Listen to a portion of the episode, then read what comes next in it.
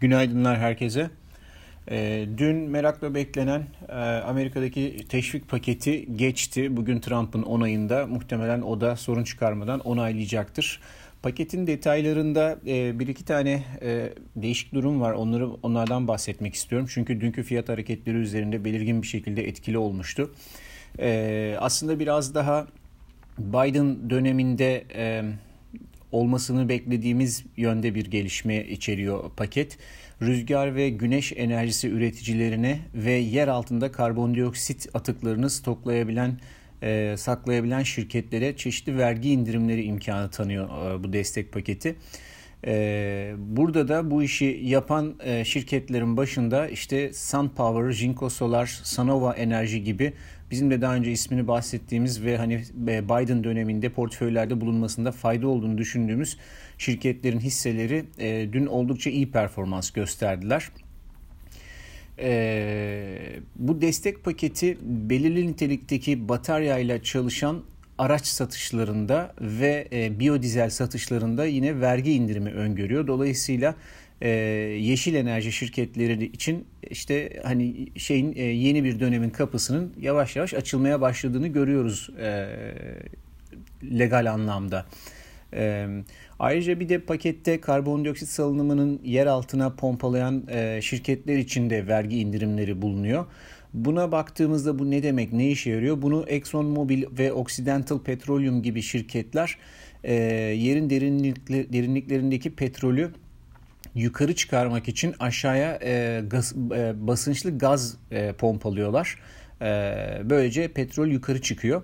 E, bu teknoloji böyle kullanılıyor. E, burada da kullanılan gaz karbondioksit. Dolayısıyla belki e, bu tür eski enerji şirketlerine de petrol şirketlerine de e, fiyat performansı anlamında e, yansıyacak bir durum söz konusu olabilir. Ama çok e, ne kadar hani sadece bundan dolayı sektör alınır mı o tartışılabilir. Zaten dün dönüp baktığımızda pet, tabii petrol fiyatındaki gerilemeden ve e, bu Covid varyantının etkileri nedeniyle en çok düşen e, sektör e, enerji sektörü oldu.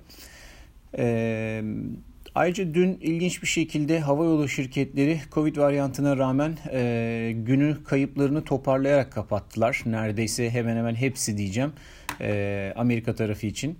E, aşağı boşlukla açıldıktan sonra yukarı doğru toparlayarak kapattılar. E, biraz şaşırtıcıydı fakat e, hala orada endeksler genelinde e, aşağı potansiyel gördüğümüz için e, bu Covid varyantı nedeniyle e, e, havayolu şirketlerinde de aşağı potansiyel hala kendisini gösterecek gibi gözüküyor. Dün e, kazandıran hisselerinden, e, dünün kazandıran hisselerin başında da yine banka, bankacılık hisseleri geliyor. Çünkü orada da e, Fed'in bankalara e, hisselerini geri alma yetkisi vermesi konusu gündemde, gündemdeydi. Bu anlamda baktığımızda e, Goldman Sachs ve e, Morgan Stanley yanlış hatırlamıyorsam e, günün en fazla kazandıran S&P 500'deki iki şirketi oldu. E, Tesla ise e, S&P 500'deki ilk gününde %6.49'luk e, satışla günün en fazla kaybettiren hissesi oldu. Orada tabii bir aşırı değerleme vardı. Oluşan köpüğün alınması e, babında normal bir hareket olarak karşılamak lazım. Ee, yine dünün ilginçliklerinden bir tanesi kıymetli metaller piyasasında yaşandı. Ee, hızlıca yükseldikten sonra e, bahsetmiştim kritik e, bölgelere gelmişti. Hem pet hem altın hem gümüş. Ee, her ikisi de şimdilik oraları kırabilmiş değiller. Ayrıca her ikisi için de madencilik hisselerinin e, pozisyonlanmasına veya hareketine baktığımızda e, yükselişi desteklemediklerini görüyoruz. Ee, tabii bunu henüz söylemek için biraz erken yani e, burada bu piyasa gitmez demek için biraz erken e, ama e, bugünkü hareket biraz daha e, bize yön gösterecektir tamam mı devam mı göreceğiz. O yüzden bugün önemli ama e, tabii sene sonuna e, sene sonu demeyelim de Christmas'a Noel'e yaklaşmamız itibariyle de e, piyasanın biraz sığ olacağını e, düşünmek lazım. Artık bundan sonra geneli itibariyle böyle olacaktır. O yüzden hani ne kadar belirleyici olur o bile tartışmaya açık bir konu.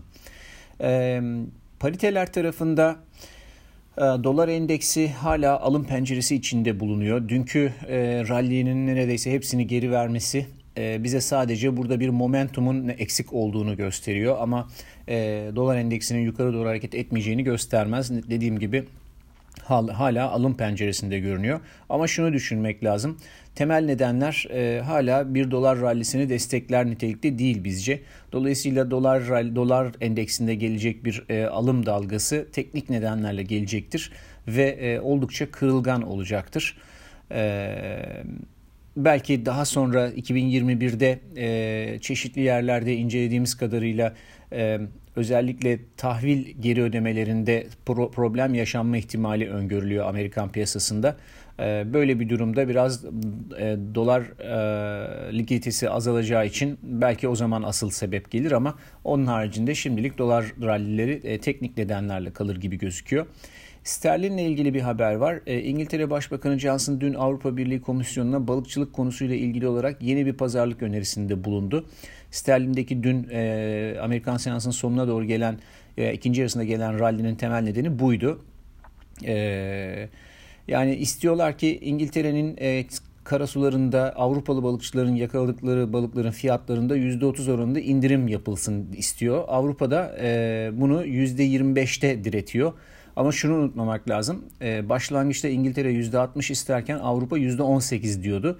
Dolayısıyla iyi bir noktaya gelmişler. Burada bir anlaşma olma ihtimali hala var gibi gözüküyor ama e, bence çok zayıf bir anlaşma olacak. Dolayısıyla e, piyasaya etkisi yani İngiliz varlıklarına ve sterline etkisi hem sınırlı olur pozitif etkisi hem de uzun ömürlü olmaz diye düşünüyoruz orayı.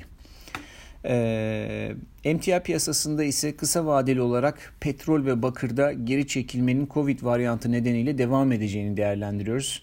WTI'da 44-45 aralığı, bakırda ise 345 sent bölgesi potansiyel olarak satışların karşılanabileceği ilk ana talep bölgeleri olarak görünüyor. Bugünlük bu kadar. Herkese iyi seanslar.